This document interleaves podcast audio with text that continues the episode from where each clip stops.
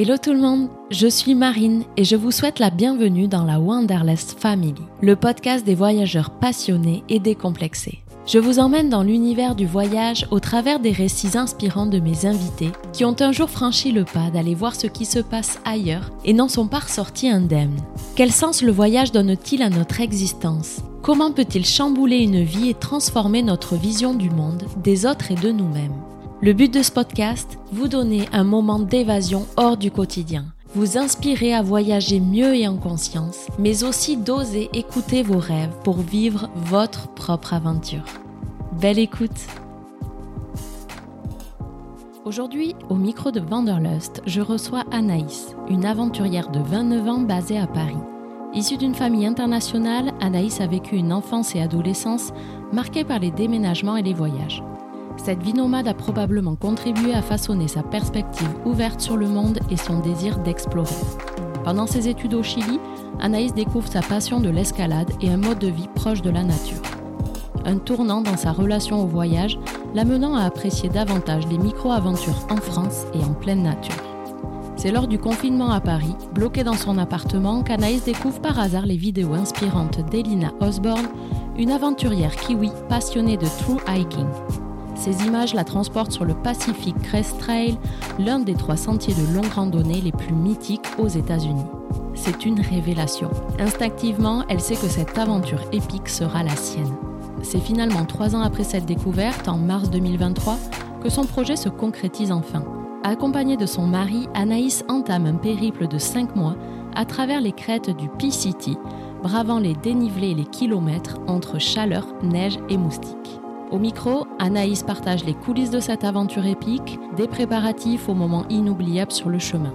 Elle nous plonge dans l'esprit communautaire qui règne parmi les marcheurs du P-City, évoquant des rencontres marquantes et des défis surmontés. De retour à Paris, Anaïs, passionnée d'entrepreneuriat et de relations humaines, compte bien mettre à profit les enseignements tirés de cette expérience. À travers son récit, elle aspire à inspirer et transmettre les bienfaits de ce genre d'aventure profonde et transformative au plus grand nombre. Belle écoute. Salut Anaïs. Bonjour, salut Marine. Comment ça va? Bah Ça va bien, très contente de discuter avec toi ce matin. Le plaisir est partagé. Merci en tout cas de nous raconter un petit peu ton parcours, tes aventures et de partager ça aux, auditeurs. Alors dans un premier temps, Anaïs, est-ce que tu pourrais te présenter, nous dire un petit peu qui es-tu, ce que tu fais dans la vie, d'où viens-tu, tout ça, tout ça? Avec plaisir. Donc, euh, moi, j'ai euh, bientôt 30 ans et euh, j'ai pas mal voyagé, que ce soit, j'ai déménagé quand j'étais petite. mes parents, pour leur travail, on a beaucoup bougé. donc, j'ai vécu en Belgique, j'ai vécu dans plusieurs endroits en France. Et puis après, j'ai eu la chance aussi de pas mal voyager au moment de mes études. j'ai habité au Chili. Je viens aussi d'une famille qui est très internationale.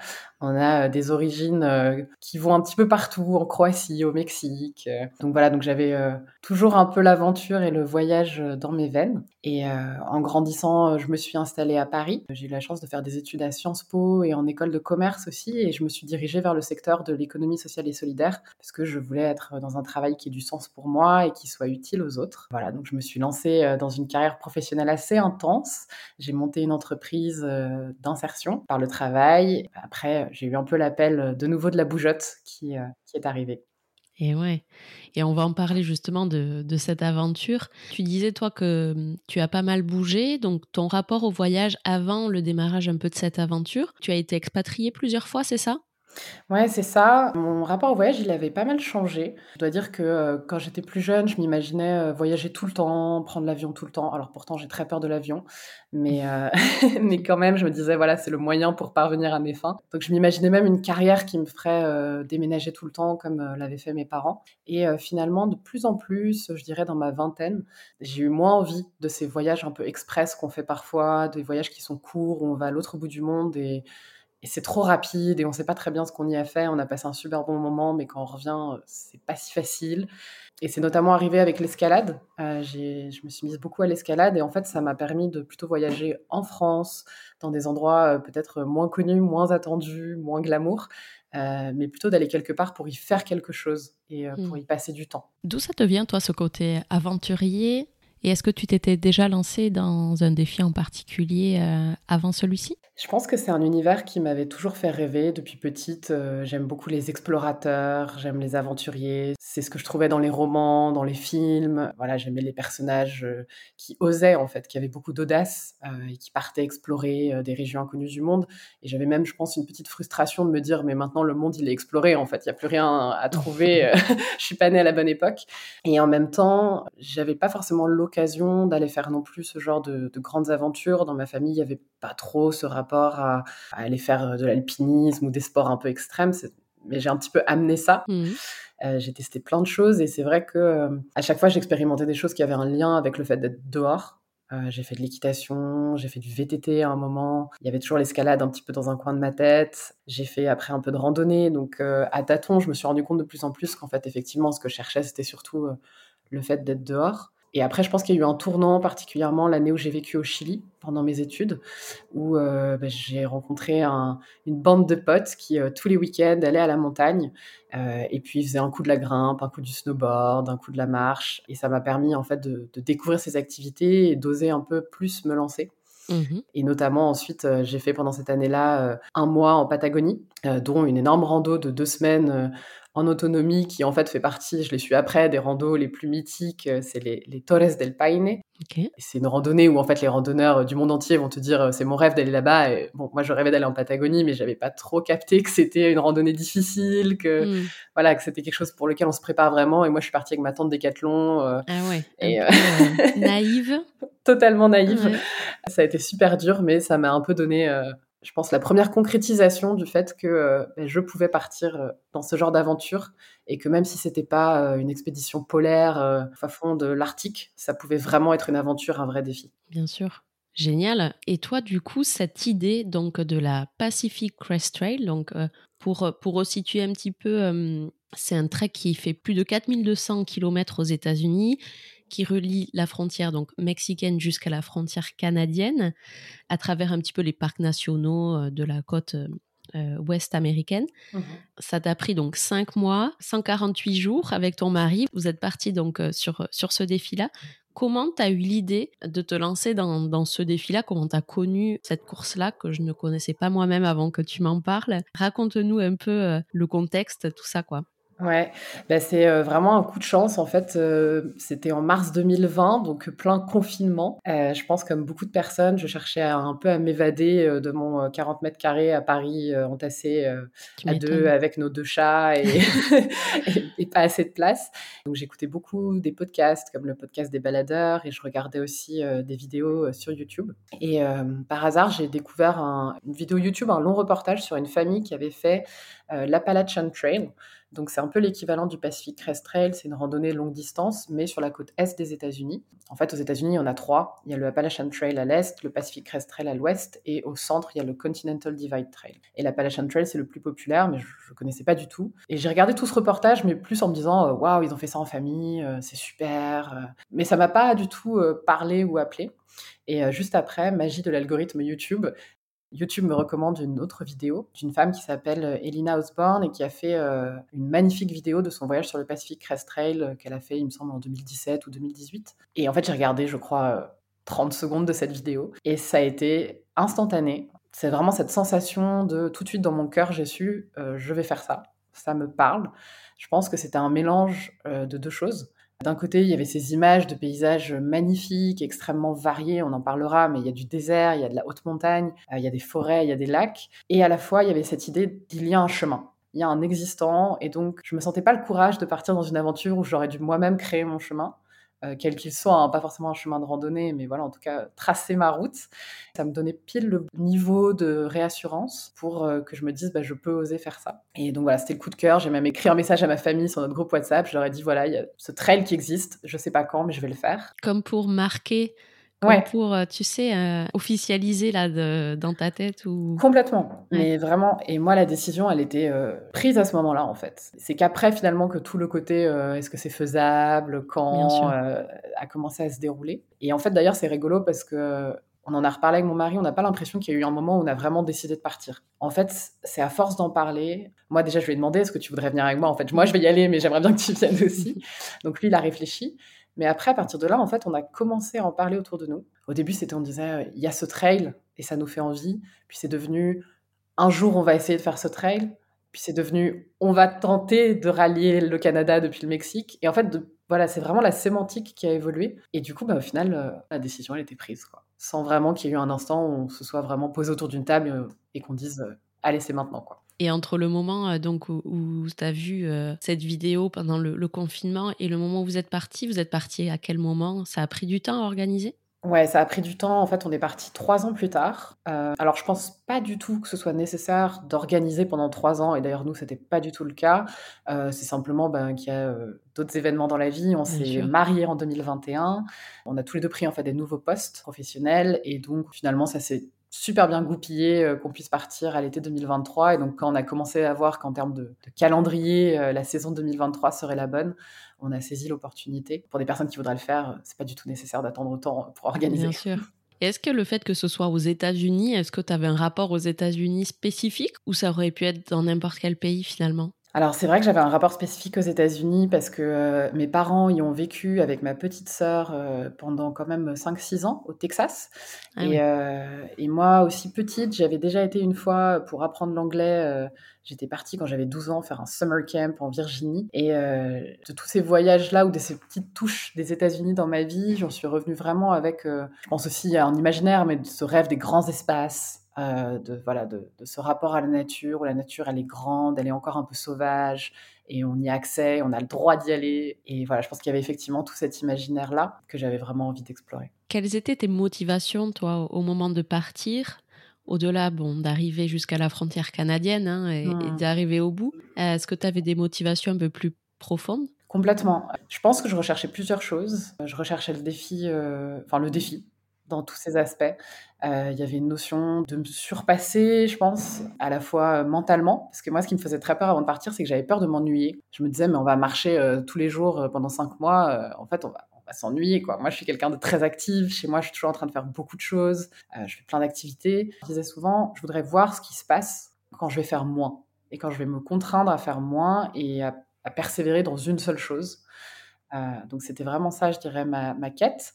Et puis après, j'avais envie euh, de cette aventure aussi à deux, partagée avec mon conjoint Mathieu, euh, de découvrir, euh, vu qu'on faisait déjà de l'escalade ensemble, on a vécu déjà des situations un peu voilà, tendues sur des flancs de montagne, des parois d'escalade. J'avais envie d'explorer aussi ça dans notre relation. Et voilà, mais c'est vrai qu'il y avait beaucoup de, gens ou de textes, en tout cas de ressources qu'on trouvait qui disaient c'est important de partir avec un, why, un pourquoi. Hmm. Moi, je suis pas sûre qu'on avait un pourquoi qui était si clair que ça. Euh, mais c'était un appel en fait à, explorer, voilà, à tenter.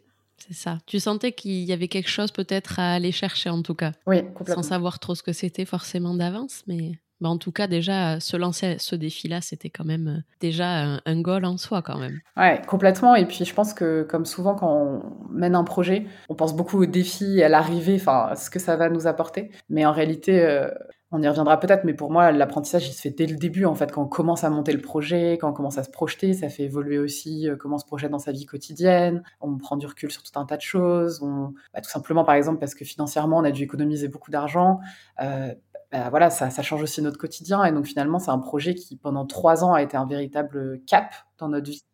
Et euh, c'est ça qui est intéressant. Et, oui, oui. et justement, en termes de préparatifs, euh, logistique, euh, physique aussi, mmh. mental, est-ce que vous vous êtes beaucoup préparé un petit peu sur ces différents aspects-là Ouais, alors sur le sujet du mental, en fait, on en a surtout beaucoup parlé entre nous. Avec du coup Mathieu, mon conjoint, on se parlait beaucoup de nos attentes, de nos craintes.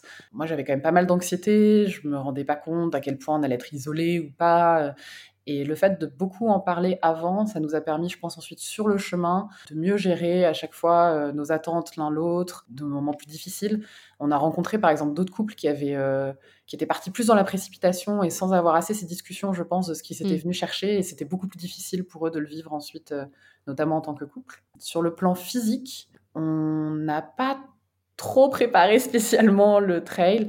Euh, je pense que l'avantage d'une aventure comme ça, c'est qu'en fait, ce qui la rend accessible, c'est que c'est le chemin qui te prépare pour le chemin. C'est-à-dire que le premier mois, bah, tu vas marcher plus tranquillement, tu vas un peu te forcer à pas trop euh, faire de distance, à t'écouter, à écouter ton corps. Et en fait, au final, bah, tu vas devenir euh, super fort, mmh. et quel que soit le niveau avec lequel tu as démarré en réalité. Tu penses que c'est accessible à tout le monde? Ouais, vraiment. Moi, c'est ça que je Ah trouve ouais? super, heu, bien comme aventure, c'est que c'est une aventure qui est vraiment très accessible, heu, puisqu'in fine, il s'agit juste de marcher. Donc, heu, Mmh. et on a croisé des gens, alors après, est-ce que tu pourras finir? Ça, c'est autre chose, mais on a croisé des gens qui marchaient, heu, 5-10 kilomètres par jour parce que, ben, ils pouvaient pas faire plus. En comparaison, nous, il y a eu des moments où on marchait 50 kilomètres par jour, mais en réalité, c'est pas c'est pas obligatoire, c'est pas nécessaire. Mmh. Et donc voilà, marcher, heu, c'est assez accessible. Voilà, on a vu des personnes aussi qui avaient des blessures, des personnes plus âgées, des personnes en surpoids et pourtant, bah, tout le monde est là et tout le monde, heu, Mmh. Donc sur ça, heu, je dirais que c'est sûr, c'est bien de faire un petit peu d'entraînement éventuellement, surtout pour le poids du sac et cetera, mais on peut totalement s'en sortir sans. La plus grande préparation finalement, c'est effectivement une préparation logistique, notamment parce qu'il faut avoir un visa, il faut avoir un permis, heu, qui est donné par une association qui, heu, gère un petit peu ce chemin-là. Il faut évidemment s'occuper de tout ce qui est billets d'avion, assurance et cetera et puis tout ce qui est matériel, mais il y a beaucoup de ressources en ligne, il y a enfin voilà, c'est assez facile Oui. de de s'informer. On y reviendra justement dans l'épisode un peu bonus sur tout cet aspect un peu plus technique, logistique, matos. Donc euh, là, on va se concentrer un peu plus sur, sur le reste, mais en tout cas, c'est intéressant de savoir que finalement, euh, t'as pas besoin de tant de, d'entraînement physique. Le chemin, voilà, prépare au chemin au fur et à mesure, quoi. C'est Ouais. quand même intéressant.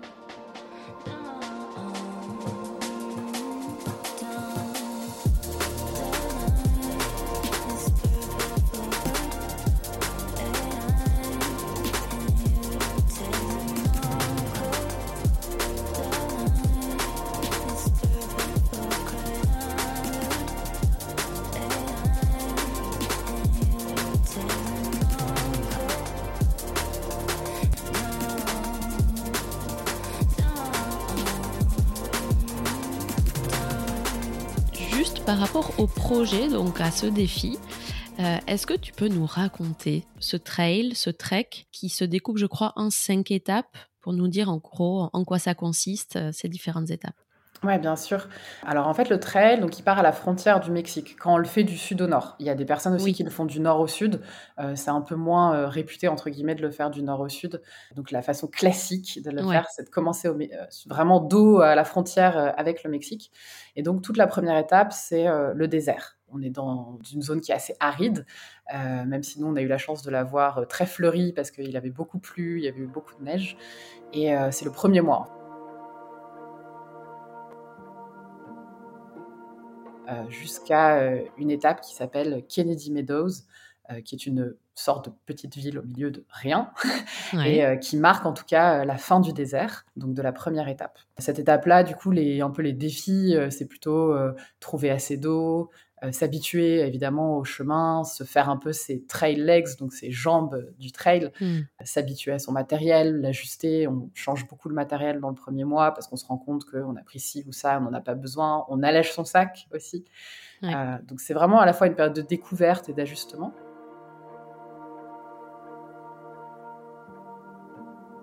Ensuite, on a la partie euh, très attendue et euh, où il y avait beaucoup d'anxiété autour de ça euh, cette année, notamment, c'est la partie haute montagne, donc c'est la Sierra. C'est une partie qui est très aléatoire selon les années, puisque ben, on dépend beaucoup de la neige.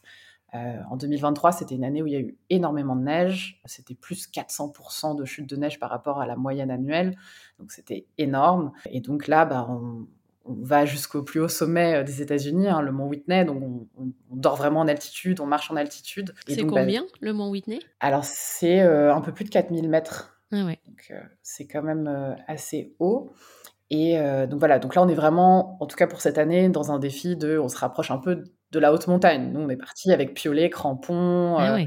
on essaie de se constituer une équipe parce qu'évidemment par sécurité on peut pas être seul.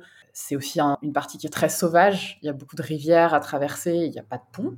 Ah donc, euh, donc voilà, il faut, se mouiller alors qu'on est dans la neige, la glace, euh, ah voilà. Donc euh, voilà, ça c'est vraiment une partie qui était un gros défi cette année.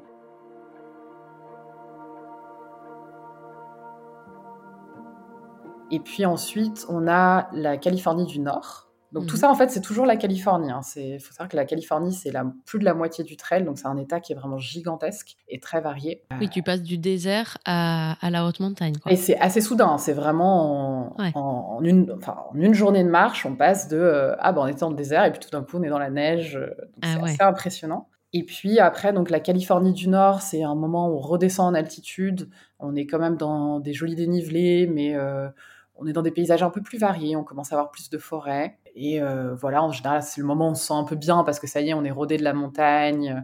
Donc ça va assez vite. Bon, nous, c'est une partie où on a eu quand même beaucoup d'orages, donc des nouveaux défis avec météo.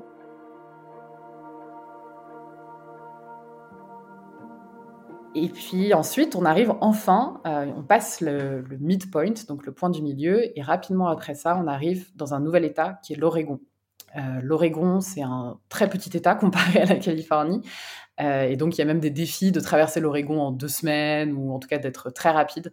Il y a beaucoup moins de dénivelé. C'est très très vert, c'est assez humide, et là arrive un nouveau défi qui sont les moustiques. Ah, les affreux moustiques qui arrivent par nuée. Euh, donc ça, c'est vraiment euh, compliqué à gérer euh, mentalement surtout. Mais voilà, l'Oregon, c'est le moment où, en général, tu te sens assez en forme. Nous, c'était quand même un moment où mentalement, c'était difficile. On commence aussi à se demander, ben, qu'est-ce qu'on fait là? Est-ce que ça vaut le coup vraiment de continuer? Est-ce qu'on n'a pas vu ce qu'on avait à voir, pris ce qu'on avait à apprendre? Donc il y a pas mal d'abandon aussi. c'est le côté moitié du chemin, on fait un peu le bilan, quoi. Je pense qu'il y a de ça. Il y a un côté où on se dit, en fait, il va rien avoir de nouveau. Parce mmh. qu'en fait, euh, maintenant, euh, je sais marcher, je connais mon matériel. La routine s'installe, ouais, c'est ça. La routine s'est installée. Et puis, mine de rien, on est très en forme physiquement. Donc, on fait des distances euh, impressionnantes. Mais du coup, bah, il y a plus vraiment. C'est presque comme s'il n'y avait plus de défi. On sait le faire. Donc, finalement, est-ce que ça a un intérêt d'aller au bout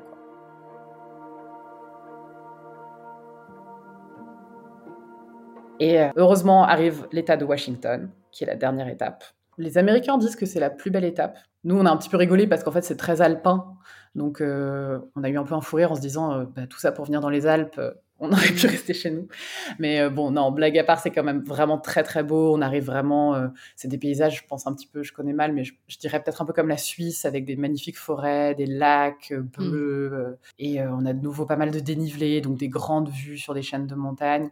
Et c'est le dernier état, donc pareil, un petit état qui nous amène à la frontière canadienne. Et donc tout ça, ces étapes-là, finalement, c'est un mois à chaque fois par rapport aux cinq mois au total? Pour nous, ça a été du coup effectivement à peu près ça. En gros, c'est trois mois la Californie et euh, après un mois par, euh, par autre État. Mm. Euh, clairement, la haute montagne, la Sierra, était beaucoup plus lente puisque eh c'était de la neige, donc on était obligé de baisser vraiment notre kilométrage et notre rythme. donc la Sierra, alors nous, on l'a pas faite en entier pour tout un tas de raisons, mais les personnes qui l'ont faite cette année ont pu prendre jusqu'à un mois et demi, deux mois à la faire, alors qu'une période où il n'y aurait pas de neige, effectivement, ce serait... Mm. c'était la partie la plus la plus difficile selon toi le long du chemin euh, C'était quoi qui était difficile? C'était finalement le, ouais, la traversée, le fait qu'il y ait beaucoup de neige, euh, les rivières, comme tu dis aussi, le fait de se mouiller. Tu étais en bivouac en plus donc, Oui, euh, ouais, bah alors on fait entièrement tout le trail est en bivouac.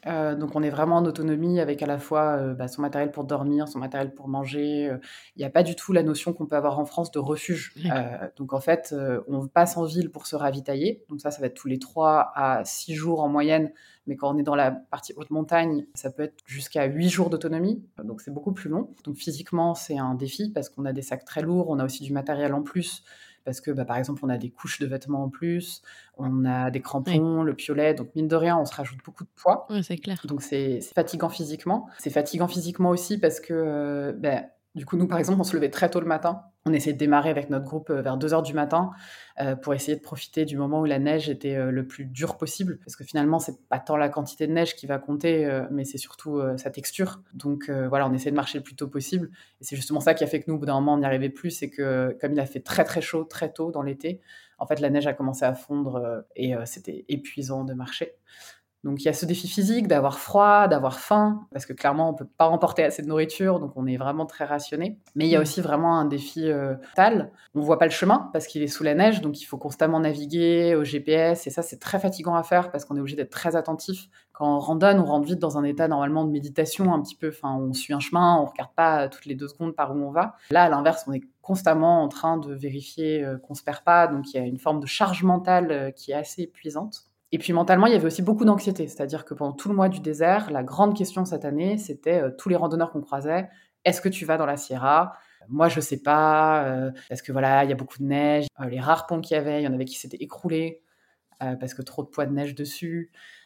donc voilà, il y avait beaucoup d'anxiété en amont. Et du coup, forcément, bah, on se questionne aussi beaucoup quand on est euh, même euh, en train de le faire sur place. C'est dur de, laisser partir ces, questionnements-là et de se concentrer euh, sur l'instant présent. Moi, j'ai eu beaucoup de chance. On a eu un groupe super pour faire cette Sierra où on s'est beaucoup soutenu. Ça nous a vraiment soudés. Et Mathieu, qui était assez à l'aise sur le terrain montagne aussi, qui a, beaucoup donné pour que voilà, on ait des itinéraires le plus safe, possible euh, pour qu'on soit voilà, en sécurité et, que ça se passe bien. Oui, ouais, j'imagine que c'était la partie un petit peu compliquée. Vous avez décidé justement à un moment de contourner cette, cette fin de partie, je crois. Ouais.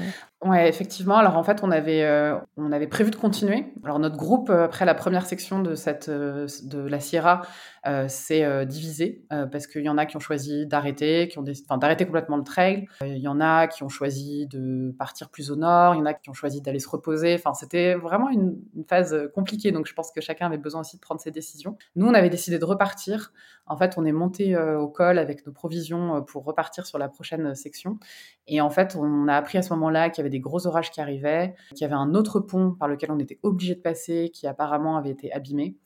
Et on n'avait pas vraiment plus d'informations que ça. Et on a pris la décision que, voilà, par sécurité, on ne voulait pas prendre ce risque-là, qu'on n'était pas venu pour faire de l'alpinisme, euh, mais pour faire de la randonnée. Mmh. On était super contents déjà de ce qu'on avait fait. Et donc, euh, on a décidé donc, de skip, c'est ce qu'on dit, de sauter plus au mmh. nord. Euh, donc, en prenant tout simplement un bus, en faisant du stop. Bon, en réalité, on s'est j'allais dire un peu raté, je sais pas si c'est raté parce qu'au final maintenant avec le recul c'est un bon souvenir. Mais là où on a repris, en fait, on n'a pas repris tant au nord que ça. On a quand même, on voulait pas trop sauter.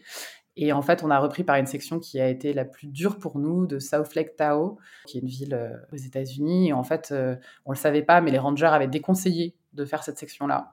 Et on s'est retrouvés tout seul à deux euh, pendant six jours. On a croisé personne, à part deux randonneurs qui faisaient demi-tour. Et en fait, là, on s'est retrouvé dans des traversées de neige très techniques, euh, des orages. Euh. donc, ça a été vraiment euh, la semaine la plus difficile où on s'alternait vraiment tous les deux, mais on pleurait, mais on s'est beaucoup soutenu, on s'en est sorti. Maintenant, finalement, je pense que c'est un des meilleurs souvenirs. C'est ça, sur l'après-coup. C'est ça. Et tu parlais pas mal de, de, rencontres le long du chemin, justement. Est-ce que vous avez rencontré pas mal de monde? Et est-ce qu'il y a euh, parmi euh, toutes ces rencontres une rencontre un peu qui, qui reste un petit peu plus euh, marquante? Ouais, bien sûr. Alors en fait, c'est ça qui est assez fantastique autour du trail, du Pacific Crest Trail. aux États-Unis, il y a beaucoup la notion de la communauté. et en mmh. fait, on est dans une communauté à partir du moment où on fait une activité ou une forme d'engagement. Donc ça peut être la communauté de l'école, la communauté de l'église, la communauté d'un sport. Euh, donc à partir du moment où tu es randonneur sur le Pacific Crest Trail, en fait, tu fais partie de cette communauté-là. Et euh, à ce titre, entre guillemets, euh, tu rencontres beaucoup de gens, donc à la fois les autres randonneurs que tu croises, et à la fois aussi des gens autour du trail qui se mobilisent pour aider les randonneurs. Et c'est les personnes qu'on appelle les Trail Angels, donc les anges du trail. Et concrètement, c'est des personnes qui vont venir, par exemple, aux endroits où le trail croise des routes pour bah, t'apporter une boisson fraîche ou un truc à manger, qui vont t'aider en te prenant en stop ou en t'amenant dans les villes pour te ravitailler, voire même dans certains cas, qui vont se mobiliser beaucoup plus loin pour aller chercher des personnes qui sont en difficulté. Donc il y a vraiment voilà cet esprit de communauté et sur le chemin lui-même, nous on a vraiment fait des belles rencontres. On a eu vraiment différents groupes aussi par selon les moments parce que ça va très vite en fait de rencontrer quelqu'un. Des fois tu arrives à une source d'eau, il y a des personnes, tu commences à discuter et puis si ça se trouve tu les reverras plus jamais. Et si ça se trouve, tu les revois le soir au camp, et puis tu les revois le lendemain, et puis en fait, tu te diras, ah, bah, on se voit tout à l'heure, et tu les vois plus jamais. Donc, c'est, euh, ça va vite sur les relations. Mmh. Et comme on est dans un contexte en plus où forcément on est tous, euh, on se donne beaucoup, en fait, on est beaucoup dans la sincérité. Euh, il y a peu d'artifices, et donc les relations, elles vont aussi très vite. Et nous, une très belle rencontre qu'on a faite, c'est donc un homme qui s'appelle, alors son surnom, sur le trail, il faut savoir qu'on a des surnoms. Donc son surnom, c'est Nuriz pour No Worries, donc pas de soucis. Euh, voilà, c'est euh, mhm. Monsieur Akuna Matata. Mhm. On a donc c'est un, homme plus âgé que nous, hein, qui a la soixantaine euh, et qui était là pour faire juste la section du désert. En fait, lui, il fait pas le trail en une fois en une année, il fait tous les ans une section. C'est son chemin de Compostelle. Voilà, exactement. et, et, on l'a rencontré sur la fin du désert un peu par hasard et puis on s'entendait bien. Moi, il m'a aidé un jour où j'ai eu un peu un coup de chaud, et il m'a vraiment soutenu et donc à l'inverse quand lui s'est fait mal aux pieds, euh, c'était nous qui le soutenions à fond et on a fini le désert ensemble Et finir le désert, c'est un moment très fort parce que quand on arrive à Kennedy Meadows, qui est la ville de fin du désert, en fait, on se fait applaudir par tous les randonneurs qui sont déjà dans cette ville, enfin, ville entre guillemets. Hein. Et c'est un moment très fort qu'on a vécu ensemble et ça a un peu soudé notre amitié. Et lui, comme il s'arrêtait là, en fait, il nous a beaucoup aidé à nous préparer pour la partie haute montagne qui arrivait. il nous a conseillé, nous a, parce qu'il avait déjà fait cette partie une année avant. Donc, il nous a donné plein de conseils, il nous a aidé à nous préparer aussi au niveau du matériel. Et en fait, ensuite, ça a été beaucoup plus loin puisqu'il a décidé de vraiment nous soutenir sur tout le reste du voyage. Et en fait, plusieurs fois, il est revenu sur le trail pour venir nous chercher, Mathieu et moi, pour euh, bah, passer un week-end avec nous euh, dans une ville, euh, pour nous amener au resto, pour qu'on se remplume un petit peu, pour tout simplement aussi nous écrire des messages. On avait un, un petit outil satellite pour pouvoir recevoir des messages et euh, bah, recevoir ces messages d'encouragement. Et, donc voilà, donc en fait, on s'est retrouvés plusieurs fois sur le trail. Il a fait des heures et des heures de route pour venir à notre rencontre et nous soutenir. Et euh, ça a été une très très belle rencontre. C'est vrai que c'était votre angel à vous. Exactement, c'était notre propre euh, trail angel. et d'ailleurs, beaucoup de gens nous enviaient sur ça parce que c'est vrai que ça a été. il a vraiment été d'une aide qui a été déterminante. Et il, il était américain Oui, lui, il était américain. Il vit dans la zone de San Francisco. D'accord. Est-ce qu'il y a beaucoup de monde le long du chemin? Ouais, alors il faut savoir qu'effectivement, il, y a plusieurs milliers de personnes hein, qui se lancent dans l'aventure chaque année. Euh, moi, ça a même été une question à un moment. Je me suis dit, mais je voulais quand même quelque chose qui soit vraiment une aventure. Est-ce que finalement c'est trop populaire? Il y, y, aura trop de monde? Mmh. Euh, en réalité, euh, bah, déjà cette année, comme il y avait ces conditions météo très particulières, nous on est parti fin mars. Et en fait, la plupart des gens qui devaient partir en mars ne sont pas partis parce que justement les conditions étaient trop compliquées. Donc déjà finalement, même s'il y a beaucoup de gens inscrits, tout le monde ne prend pas forcément le départ. Ensuite, euh, ça s'étale assez rapidement parce qu'en fonction du rythme de chacun, euh, bon bah, on ne se retrouve pas tous au même endroit au même moment. Oui. Et puis, euh, il y a quand même aussi beaucoup d'abandon. Finalement, même nous, parmi les personnes, toutes les personnes qu'on a côtoyées, on est une minorité à avoir vraiment fini le parcours.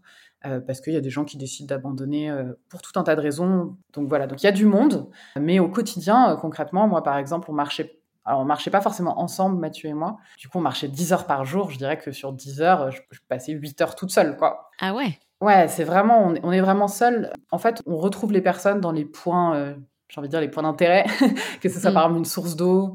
Euh, là, il va y avoir plusieurs personnes qui font une pause et qui sont là pour filtrer leur eau. Ça peut être à des bivouacs le soir parce que euh, on essaye de privilégier des zones de bivouac où d'autres gens ont bivouaqué avant pour pas abîmer la nature et qui sont indiquées sur notre carte. C'est indiqué ça, les zones. Il y a des zones de bivouac, euh, etc. Ouais. Alors en fait, aux États-Unis, tu as le droit de bivouaquer partout, contrairement à la France où c'est supposé être le cas, mais souvent dans les parcs nationaux notamment, ce n'est pas le cas. Donc tu es libre de bivouaquer partout, mais il y a un principe qui est le leave no trace, donc ne pas laisser de traces. Et euh, selon ce principe, l'idée c'est quand même de prioriser, de te mettre quelque part où quelqu'un d'autre s'est déjà mis avant pour pas abîmer euh, de nouveaux endroits. Euh, et en fait, on a une application qui est très très bien faite pour le trail, qui est à la fois une application de carte, mais aussi sur la carte, en fait, tu as des, points qui sont marqués. Et ça permet aussi aux personnes de te donner des nouvelles par rapport à ces points. Euh, typiquement, bah, ce bivouac, il est super, mais en fait, il y a un nid de serpent, ou ce point d'eau, bah, là, il a plus beaucoup d'eau, donc d'ici quelques jours, il sera pas fiable. Donc voilà, ça permet aussi de donner un peu des nouvelles à la communauté des marcheurs et de s'entraider. D'accord, super.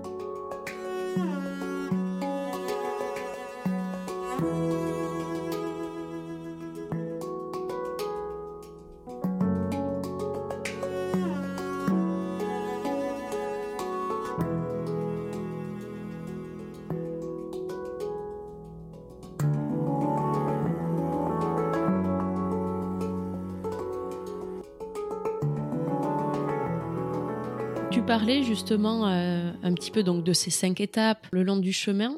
Dans ce podcast aussi, on parle un peu du, voyage dans le voyage, du voyage un peu plus introspectif et intérieur. Est-ce que, euh, tu en as parlé un petit peu, mais ton voyage aussi, il a été euh, jalonné un peu d'étapes un peu plus psychologiques, des caps à passer, des, réflexions, des hauts débats? Enfin, comment tu as géré psychologiquement et comment ça t'a traversé finalement ce chemin? Mmh. Alors complètement, c'est un énorme sujet, je dirais même que c'est le plus gros sujet de, ce voyage.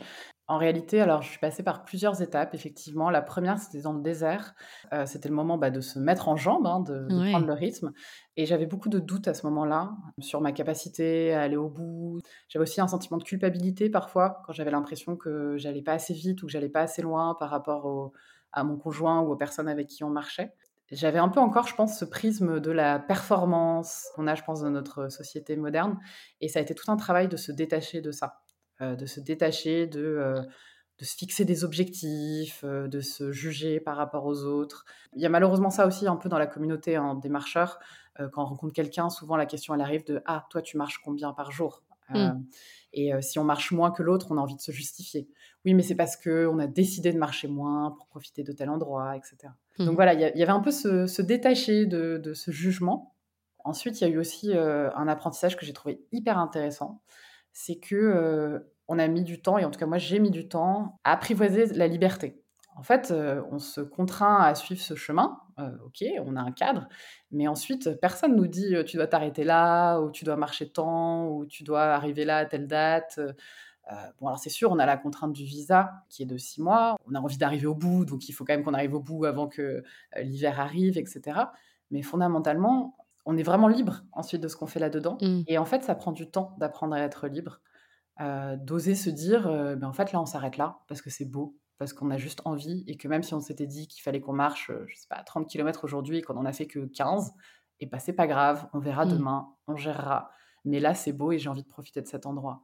Où là, j'ai envie de m'arrêter, et j'ai envie de me dire à moi-même, c'est beau. Donc ça a été vraiment un apprentissage. C'est intéressant ce que tu dis, ouais. Tu changes d'environnement et de ce culte de la performance, euh, mmh. du, du, défi dans le défi, euh, tu vois, se mettre des contraintes là, comme tu dis. C'est vrai que ça s'apprivoise la liberté. Complètement. Je pense que c'est une vraie, euh, j'ai presque envie de dire que c'est une compétence de savoir être libre. Il faut s'y adapter, il faut l'oser. Et c'est, voilà, c'était un vrai, une vraie découverte pour moi. Mmh. Utiliser son temps, finalement, la gestion du temps, euh, quand tu n'as plus euh, une mmh. contrainte horaire ou, autre, c'est vrai que ça s'apprend. La relation au temps, d'ailleurs, elle est fantastique sur le trail. J'ai une anecdote par rapport à ça. Donc, moi, j'écrivais tous les jours. Et euh, donc à un moment, on a commencé à marcher avec deux personnes qui s'appellent Pierre et Ali, c'était deux Français. Par hasard, le premier jour, on les rencontre, on leur propose un, café, bon, du café soluble qu'on se faisait au déjeuner. Et eux, ils nous disent, ah ben nous, on fait le café le matin, donc vous, vous nous faites le café ce midi et on vous fera le café le lendemain matin. Donc le lendemain matin, il nous amène un café. le jour d'après, on campe encore ensemble et il nous amène aussi un café le matin. Et dans mon blog, j'ai écrit ce jour-là, comme d'habitude, Pierre et Ali nous amènent le café ce matin. Et quand j'ai relu plus tard, je me suis dit, mais en fait, comme d'habitude, c'était la deuxième fois que ça arrivait. Mais pour moi, au moment du trail, c'était déjà quelque chose qui était de l'ordre de la tradition euh, éternelle, quoi. Enfin, donc en fait, mmh. on a vraiment une relation au temps qui change. Ce qui se passe en une journée, c'est tout aussi intense et long que toute une vie peut-être euh, ailleurs ou dans un autre contexte. C'est à la fois plus lent et à la fois plus rapide. Enfin, c'est vraiment une relation au temps qui change. Et c'est très agréable aussi de sentir que justement, on est beaucoup plus à l'écoute de soi, de ses émotions, de son corps, de, de l'environnement autour de nous et que le temps, il est là, au lieu de venir de contraintes ou d'une invention, je dirais, très matérielle, des horaires qu'on peut créer aussi dans, la vie moderne. Trop intéressant en tout cas. Ouais, cette notion de temps, de liberté. Et toi, justement, quand, tu marchais, tu, parlais tout à l'heure de méditation. À quoi tu pensais pendant toutes ces heures de marche? Bon, j'imagine après, quand tu es avec des gens, tu apprends à, mmh. à les connaître aussi. Alors, effectivement, ce qui, m'a assez impressionné euh, sur le trail et même après en y repensant, c'est que j'ai beaucoup marché seule et pourtant je suis une grande extravertie euh, de nature. J'ai besoin de, l'énergie des autres. Alors heureusement, on retrouvait souvent du monde le soir au campement et puis surtout, je retrouvais mon conjoint euh, dans la tente et au campement et aux pauses. mais j'ai passé beaucoup de temps seule et en fait, effectivement, j'ai pas, j'ai très peu écouté de musique. J'ai un peu écouté des livres audio mais pas tant que ça. Et en fait, finalement, marcher 10 heures par jour, ma pensée, elle s'occupait. Et je saurais même pas vraiment dire comment. Je pense qu'il y avait par moments, j'ai eu des phases, par exemple en Oregon, quand c'était un petit peu plus dur, où je commençais un peu à me projeter dans la vie d'après. Donc je réfléchissais, qu'est-ce que j'aurais envie de faire euh, professionnellement, etc.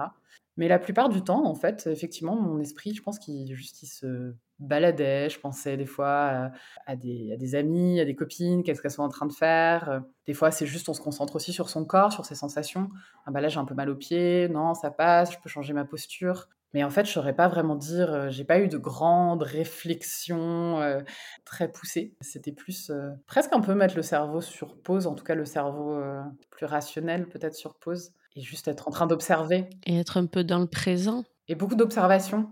Mmh. Je pense qu'effectivement, on développe une attention à ce qui se passe. C'est pas juste, voilà, je passe et mais on, regarde vraiment les choses. On regarde euh, les feuilles, on voit des animaux, on s'arrête, on les guette. Il y a beaucoup de sons. Moi, je suis quelqu'un qui est assez attentif aux sons. J'aime bien euh, les bruits, quoi. Et, euh, et on, entend ses pas sur, sur les pierres. C'était Mathieu qui m'avait dit ça à un moment. Il me dit, quand on est sorti en fin de la neige, et qu'on marchait enfin sur un chemin, il me disait Ah, je retrouve enfin le bruit de mes pas. Et en fait, euh, voilà, c'est vraiment ce, Mmh. cette sorte de rythme aussi sonore euh, qui est chouette. Mmh. Et est-ce qu'il y a des moments où, où tu en as eu assez, tu as eu envie de, de, la- de lâcher, d'arrêter et quelles ressources tu as mis en place pour euh, continuer à te motiver quoi? Je pense qu'il y a eu des moments où on s'est questionné. Alors clairement, la, la sortie de la partie haute montagne où on était épuisé, mais même là, on s'est pas posé la question d'arrêter le trail. En fait, la question vraiment d'arrêter, c'est vraiment pas tellement posée pour nous. Mm. Euh, surtout que notre façon de le traiter à chaque fois, ça a été de se dire, ok, si on arrête, c'est pour faire quoi d'autre? Comme la réponse c'était bah rentrer à Paris et, et bosser, No quoi. euh, Il y a- il y avait aucun intérêt. Et donc malgré la difficulté, on se disait, bah, c'est quand même mieux d'être là. Euh, donc finalement, c'était un peu notre, notre petit mantra, je dirais, pour, pour se remettre dans ce qu'on faisait. Moi, j'avais aussi quand même, et je pense que c'est important, l'objectif d'arriver.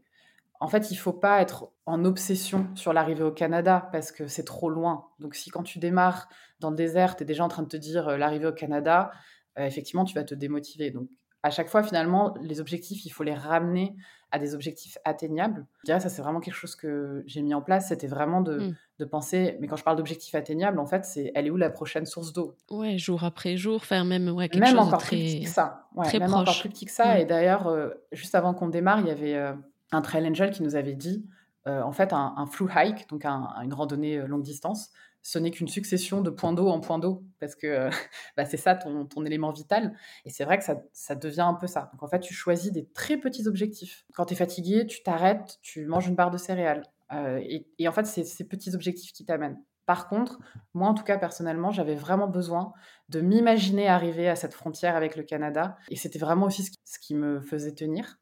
Et le dernier truc, je pense, qui était euh, pour moi une découverte et je m'y attendais pas. Donc, j'ai dit tout à l'heure, on- moi, j'écrivais une sorte de blog tous les jours. Et Mathieu, lui, prenait des photos qu'on mettait en ligne dès qu'on avait du réseau. Et en fait, ce blog, euh, bah, il a été suivi un peu par nos proches, des collègues, etc. Ça a été vraiment un élément de motivation parce que quand il y avait quelque chose dans la journée, je me disais, ce soir, je vais l'écrire. Et donc, euh, finalement, Mm. c'était aussi une façon de, de prendre du recul sur ce qui se passait et de se dire, euh, bon, bah ça, ce sera marrant de le raconter ou ce sera, euh, euh, au contraire, ce sera un petit peu, euh, on pourra le partager, ça fera du bien. Et du coup, on avait à la fois envie de tenir pour raconter, mais aussi l'envie de tenir pour partager et parce qu'on avait tellement de personnes qui suivaient ce blog, moi, je voulais pas les décevoir, en fait. Ils m'écrivaient, mais moi, tu Mm. me fais rêver tous les matins, je prends mon café, je lis ce blog. Bah, je peux pas les abandonner dans leur routine. euh, il faut que je leur donne ce, ce bout de rêve. Quoi. Donc, euh, donc voilà, ça a été aussi euh, avoir cet aspect création. Ça a été vraiment une source de motivation aussi pour continuer dans les moments où soit il y avait de la difficulté ou de la routine qui prend un peu le dessus. Et t'écrivais, sinon dans ta vie quotidienne, t'es quelqu'un qui, qui aime ça ou c'est vraiment là l'aventure qui t'a amené à ça? Alors j'écrivais beaucoup, euh, je dirais il y a 10 ans, euh, enfin j'ai toujours beaucoup aimé écrire petite et euh, c'est un exercice que je faisais régulièrement. Et puis j'ai perdu un peu la discipline de le faire, l'envie de le faire. Et donc quand je suis partie, c'est, euh, ben, j'ai notamment deux femmes dans ma vie, ma grand-mère et, et, euh, et sa sœur, donc ma grande tante, qui euh, m'ont toujours encouragée à écrire. Et ma mère aussi, voilà, c'est les trois femmes qui m'ont toujours encouragée à écrire et qui m'ont dit, bah, prends cette occasion pour te remettre dans cette discipline-là, pour te remettre dans, cette activité-là. Et euh, je les en remercie énormément parce que bah, ça m'a aussi renoué justement effectivement avec cet exercice. Et aujourd'hui, dans le retour, c'est essentiel pour moi d'avoir cette trace que ce voyage il a existé et de pouvoir m'y replonger. bah, ce, ce voyage, là, ces cinq mois euh, sur la route, euh, en randonnée comme ça, qu'est-ce que tu as le plus appris sur toi? Est-ce que ça t'a changé en, sur certaines choses aussi? Je pense que ça m'a pas changé, mais ça m'a affirmé. Et Mm. ça, c'est un très beau cadeau que me donne ce voyage. Euh, je pense que ça m'a affirmé sur le fait que je pouvais peut-être construire une vie qui est celle que je souhaite. Ça m'a affirmé dans ce côté, oui, je peux être une exploratrice, oui, je peux être une aventurière, même si c'est à mon échelle. Tant qu'elle fait sens pour moi, ça a de la valeur. Bien sûr. Et euh, je pense que j'avais tendance à, à- Je le ferai encore, c'est sûr, mais à beaucoup me comparer aux autres et à me dire, il y a toujours quelqu'un qui fait mieux, et donc ce que je fais moi, ça n'a pas d'intérêt. Et en fait, euh, ça m'a remis ça. Ça m'a remis sur le chemin de ce qui compte, c'est toi, en fait. C'est au fond, euh, si toi, tu le vis comme une aventure et tu peux le vivre ton quotidien comme une aventure, et ben, c'est qui tu es et, et c'est tout à fait valable. Et c'est important. Donc ça, c'était un point euh, fort. Je pense que ça m'a aussi affirmé sur une envie de, de moins m'épuiser à toujours chercher le plus toujours chercher plus. euh, ça peut être sur tout un tas de sujets, hein, plus d'argent, plus d'activités, plus de, plus de personnes, plus de tout. Combler ton temps Exactement. Ouais, de moins, voilà, de moins courir comme un poulet sans tête, mmh. mais plus de peut-être me concentrer sur les choses qui sont vraiment essentielles pour moi, les choses qui m'apprennent des choses, les choses qui me permettent de, grandir en tant que personne. Je pense que par contre, l'envers de ça, c'est que c'est pas si facile dans le retour d'être tolérante aussi peut-être sur les personnes qui ont moins ce chemin de vie-là. Euh, j'ai envie que tout le monde me dise euh, oui, bah, c'est vrai, on pourrait vivre juste avec un sac à dos et, on n'a pas besoin de tout ça. Et, donc euh, voilà, il y a une sorte de, collision pour moi avec ça. Et, je pense qu'effectivement, ça m'a rendu peut-être temporairement, mais un petit peu dur sur des aspirations qui pour moi ne font plus sens. Mmh. Et justement, ces aspirations-là, elles ont changé ou c'était, ça les a confirmées par rapport à ce que tu étais avant? Je pense qu'en tout cas, ça m'encourage à explorer des aspirations qui sont vraiment les miennes et de me détacher de choses qui sont plutôt de l'ordre des croyances. Je pense qu'on a beaucoup de croyances et moi j'en ai beaucoup évidemment sur ce que c'est euh, le succès, le succès professionnel, le succès personnel. Et ce voyage, il m'incite à explorer en moi quelles sont euh, mes véritables envies. Mmh. Et... Quelle est ta notion, oui, de, de succès ou de réussite à toi, quoi, où tu mets le curseur finalement. Exactement. Et ce qui est difficile justement, c'est que je trouve que sur le chemin, en fait, on a beaucoup moins de d'exemples, de possibles. En fait, on, réduit un petit peu son monde. Et quand on réduit son monde extérieur, je trouve que ça aide à se concentrer sur son monde intérieur et à être sincère envers soi-même. Bah, quand on revient euh, à Paris, ou en tout cas dans la vie euh, moderne, il y a beaucoup de stimuli, il y a beaucoup d'exemples de bah, tu pourrais être ci, tu pourrais être ça. On voit de la publicité, on voit euh, tous les chemins que prennent les gens. Et donc on perd un peu de nouveau très vite ce, on est vite cette lucidité. Je trouve qu'on perd la lucidité. Et justement, quand tu es rentré là sur Paris, Comment ça s'est passé ce retour après euh, cinq mois euh, déconnecté puisque là c'était en temps du bivouac. Euh, enfin, franchement, c'était un retour à l'essentiel. Et là, tu retournes à Paris. Donc, j'imagine le choc, est-ce qu'il y a eu une transition entre les deux?